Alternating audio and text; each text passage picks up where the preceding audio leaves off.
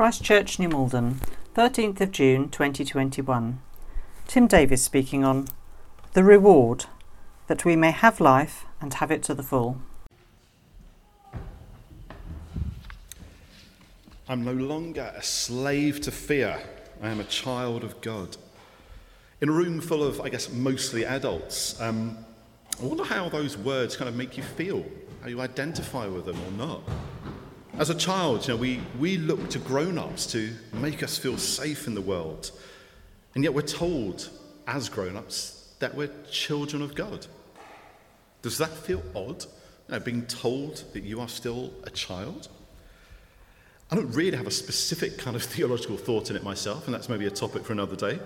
Um, but maybe by the end of this talk, we might feel a bit more assured about being called children of God. But those words kind of prompted me, um, as I was thinking about this talk several weeks ago, maybe think back to a time when it definitely did feel correct to call myself a child of God, because I was still a child myself, I guess. Um, it's back when I was this fresh-faced teenager with my floppy fringe and leather jacket. Uh, no matter what the temperature was, always leather jacket, black jeans, black T-shirt. That was me. I think those of you um, who knew me as a teenager here at church will testify to, yeah, didn't matter what the weather, I'd turn up in church looking like that.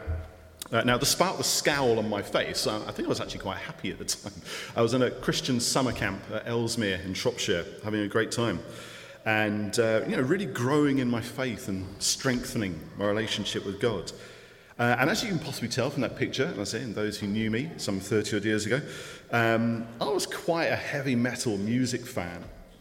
Uh, and around that time, there was this large world tour of some of the big thrash metal music bands. Thrash metal being the type of music that was a bit more hard and fast and loud. And Um, Yeah, it was called the Clash of the Titans tour. And three of the main bands who were on that tour were Megadeth, Testament, and Slayer. Good, you know, solid thrash metal band names. Um, there are their band logos. Now, I loved to wear T-shirts by my favourite bands when I was young. The problem was, when you're a fan of heavy metal bands, a lot of the T-shirts would typically have kind of blood and death and violence and angry scenes on them. And it's the sort of stuff that didn't really get appreciated too much in church, right? Sort of wear those T-shirts. Um, so I was really hoping when I was younger to be able to wear something that would stand me out as both a heavy metal music fan and a Christian. Fortunately, my prayers were about to be answered, because some clever Christian marketing people in the U S came up with a parody T-shirt of this Clash of the Titans bands, and it was this one: Mega Life Through Prayer to a Holy and Righteous God. Brilliant! How I loved wearing that T-shirt, um, even when I'd get kind of made fun of at school for wearing something like that, uh, you know, on Mufti Day or something. I still loved to show that I was both a Christian and a metaler. But there was, I say, one thing which didn't feel quite right about this T-shirt, and it was that first word, mega life. Because what on earth is mega life? It just sounded like some cheesy, made-up American sort of Christian term, um, shoehorning in this kind of popular band reference. Um, and I was thinking, you know, can Christians really have mega life? I don't remember sort of Jesus using the word mega life in any of his sort of sermons to uh, his disciples or people. And so I started to feel a bit more self-conscious. It was like this slightly ridiculous terminology. And after about a year of wearing that T-shirt, uh, it probably got put away, only to come out again at Christian summer camps during summers. Why am I talking about this? Why am I talking about mega life? Well, the final talk in this series, Walking in the Footsteps of Jesus, what it means to be a disciple, is focusing on the reward to be of being a disciple of Jesus. That we may have life and have it to the full.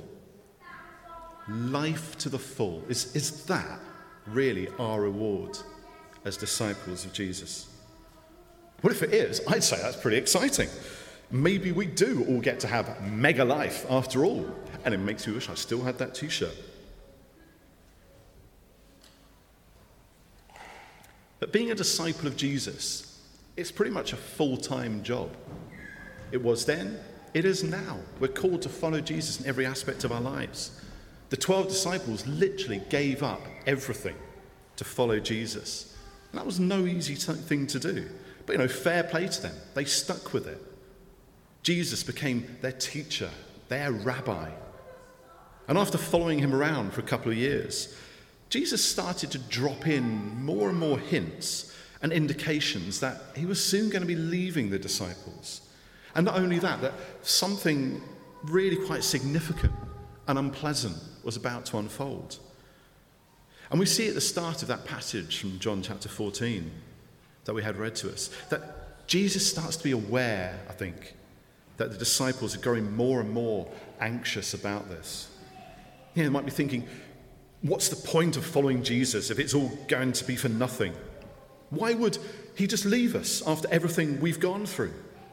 Is this all there is? Surely there must be some reward at the end of all this. Do not let your hearts be troubled, their teacher says. Let me tell you what this is all about. I am going to my Father's kingdom, but I'm not leaving you. In fact, I'm giving you an invitation to join us. So when it's time, come, take your place, specially reserved for you. That's what this is all about. And then comes one of the most well-known passages in the Bible. Now, I love Thomas, the disciple. He's he's such a pragmatist. I really do kind of identify with him. He he wants to believe desperately what he's told, but he needs to see evidence that something is true. If you told Thomas that, like, Thomas, fifty plus fifty-one equals one hundred one, uh, he'd be there with his counting units laid out on the floor, just making sure he can go, yeah, you're right, fifty plus fifty-one equals one hundred one. He's a disciple that when he heard from the other disciples that they'd seen Jesus, he said, look, guys, I'm sure you believe you've seen Jesus, who we saw nailed to a cross, killed, and then buried in a tomb. And I'm sure you believe he's alive. But unless I can see him for myself and touch his wounds to know it's really him, and hear him talking to me and feel his breath on my face so I know he's really alive, then I just can't believe what seems impossible. And here he is again, earlier on in the Bible, in perfect pragmatist mode. Okay, Jesus, you say you're preparing the way for us to go to a place that we all know where to go, but actually we don't know where we're going to go because we've never physically been to this place. So if we don't know where you're going, how do we know how to get there? I can see sort of Thomas tying himself up in knots going, I'm not wrong, am I? I've got this right. He's telling us to go somewhere. We don't know where to go. A lot of the time in life, we might feel lost a bit like that. Sometimes literally, you know, you could be out for a walk in some woods and before you know it, you've walked down paths that are unfamiliar to you. And you're going, how do I get back to the car? This is going to be embarrassing. Or you might suddenly have jumped on the wrong train or bus and realised, I thought I was going that way. Why am I in this completely different direction? How do I get back to where I'm going? But a lot of the time, when we say, I'm feeling lost, we mean it a bit more figuratively. We feel directionless. No idea of what's around the corner in our lives and how we even get there. We can be unsure of what to do with our lives after we've graduated. We might feel like we're stuck in what we perceive to be a dead-end job in our thirties. Maybe we're separated from a partner or spouse in our forties and wondering, well, what was the last ten, fifteen, twenty years all about then? Maybe we get to a point in our life when we feel we've missed out on all the things we hope to do. Or perhaps there's just too much to focus on, too many options, too many details everywhere, and it feels like it's just all too much. If only we knew what the right way to choose was. Jesus says the big picture is all about God, the Father. It's all about the reward he offers us. Forgiveness of sins, eternity in his kingdom. And the way to gain this reward, the way to the Father, is through Jesus. I am the only way, he says, in answer to Thomas. I am the truth and the life. No one comes to the Father except through me. Anyone who claims to know God but rejects Jesus does not know God. Because Christianity is not merely one viable religion, one way to God among several others. It's the only way. And that's what being a disciple is about. It's about the ultimate reward. To follow Jesus and to walk in his footsteps is to know the Father and to receive that reward. Philip and Judas's words to Jesus and Jesus's response, um, which comes immediately next in chapter fourteen, I feel they're often overlooked because of what Jesus says to Thomas. The I am the way, the truth, and life verse is so famous that we often forget that there are some equally amazing things that Jesus says. And it's this further response which is so important, because for me it ties everything together that we've been thinking about in this sermon series. Firstly, Jesus tells Philip that he doesn't need to be shown the Father to know him, because the Father is in Jesus and Jesus in him. Jesus says that to know Jesus is to already know God. And if you believe in Jesus, if you're a true disciple, then you will do the same works that Jesus did. In fact, even greater, because you get to tell people about Jesus' life and his death and his resurrection, about forgiveness of sins, about eternity with God. And finally, if you really do love Jesus, if you are willing to walk in his footsteps, then you remember his commands and obey his teaching. This doesn't mean just mentally remembering what Jesus said. It means putting his words into practice in our daily lives.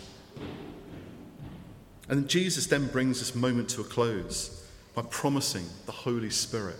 The last two verses, uh, which we didn't get, um, say, he will give them the Holy Spirit, who will teach you all things and remind you of everything I have said to you. And then once again, he tells the disciples not to be afraid, not to let their hearts be troubled, because he is giving them something much greater. Let peace dwell in your hearts. You needn't be afraid. You no longer have anything to fear. I find a similar theme in Paul's familiar passage in his letter to the Galatians that we had read to us. Paul uses the example of a son who is heir to an estate. But because he's not yet reached the age of maturity, it means nothing. He may ultimately be entitled to everything his parents, his father, owns. But for now, he actually has no more freedom than a common slave. In fact, he would be under the guardianship of a slave, someone whose duty it was to look after him.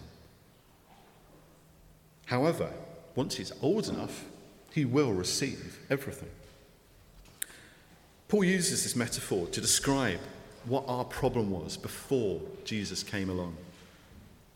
We were like the child, except the guardian who had control over us was God's law. And because we have all sinned, because we've all done things wrong, we are judged guilty by that law, and our punishment is death and separation from God. But what God did, however, in sending Jesus to die for our sins, take our punishment instead, it changed all of that. We became God's children and heirs to his promised reward of eternal life rather than death.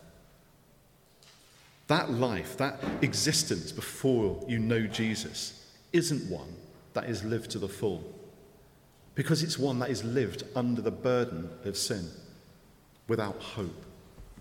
And when you have no hope in an ultimate future, you can only try and look for meaning and validation in your life elsewhere. Now, social media, as we all know, is dominating so much of our life. We see people in the latest tourist hotspots, constantly trying to get the perfect picture to upload and get thousands of likes and shares, as if that will somehow give you meaning and validation in your life. But a life lived to the full is not about endless pictures of beaches, sunsets, cocktails, fancy filters, likes, shares, follows, brand endorsements. No, that could be a life lived quite well if you're privileged or lucky enough to be able to do so and not end up in a mountain of debt. But it's not a life that is lived to the full. It's very quickly a life lived increasingly under pressure to try and maintain that manufactured image. And it's a life, and is it a life, that's actually made a difference to the lives of others? Is it a life that was lived as a disciple of Jesus, doing the same works that he did, bringing God's love to the world? The problem with our lives is that it really is all too easy to ignore the fullness of life that God gives us, and instead succumb to the pressures of our own insecurities and fears. Because there is so much in our life that if we just stop to try and focus on it instead of God, we can start to worry about. I'm just going to give you an example of how this might be the case. I'm going to ask my happy volunteer, I say that loosely, uh, I have pre-warned, so Katie Kurd, please would you come and join us on the uh, lectern. Really giving the uh, camera desk a workout today. Um, so, Katie, I'm going to ask you three questions. These are quite personal questions, um, and I'd like you on a scale of, to answer on a scale of one to ten. So ten being yes, really the most, one being no, the least. Uh, so, uh, and if you want to do this yourselves, please do. Katie, on a scale of one to ten, how attractive do you think you are? um, five. A five, okay. Um, Katie, on a scale of one to ten, how popular do you think you are? Four. Four. Um, I don't know if I want to go on this. Uh, Katie, on a scale of one to ten, how clever and skilled and intelligent do you think you are? It's a bit better. Six. A six, okay. Um, would anyone else like to get up here and answer those same questions? No. I have pre-warned Katie I was going to be asking those. But imagine all of us are probably think, would think the same thing. You start going, am I good looking? I don't know. Those people seem more, I mean, I'm just going to go, I'm about average, I'm about five, that, that's fine. And all of us will probably start to go, yeah, I, I just don't feel I'm particularly great. I don't feel really bad, but I don't think I'm that special or anything. I'm going to ask Katie the same sort of three types of questions, but in a different way. Um, Katie, has anyone said to you, you're beautiful? Yes. Yeah. I imagine you've looked into their eyes when they say it, and you know that they're telling the truth, don't you? Probably. Probably. Yeah. um, Stephen, when you watch this, tell Katie she's beautiful. But yeah, Katie, you're beautiful. People have said that. That means you're good-looking and beautiful.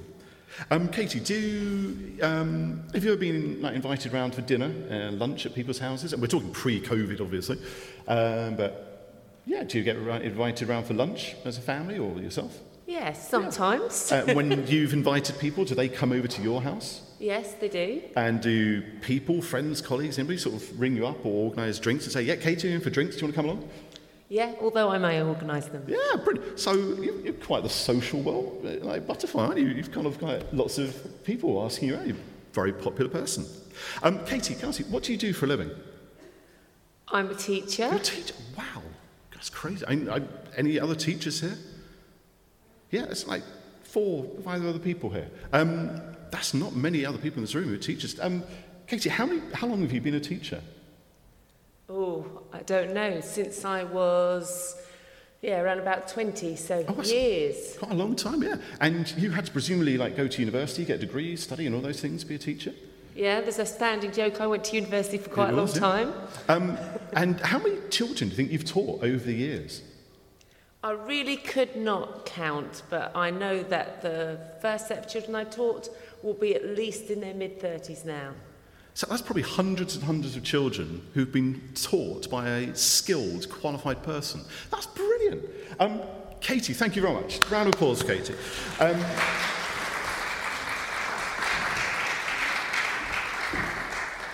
you see what happened there? It's not a trick, but it's just a way of showing that sometimes we can easily just let insecurities, fears, feelings of worthlessness just creep in, when actually we are all special, wonderful, valued. The Bethel music song that we just heard, No Longer Slaves, takes this passage from Galatians and applies it to all the burdens and fears of our lives. I'm no longer a slave to fear. I am a child of God. We can knock ourselves so easily sometimes, can't we? We can get so trapped by fears and insecurities that we can start to forget that there is something so great, so wonderful, promised to each and every one of us. But also that we have already been given God's Holy Spirit, so that we know we are special. We know we are children of God, and as important to him and precious to him as his own son, Jesus Christ.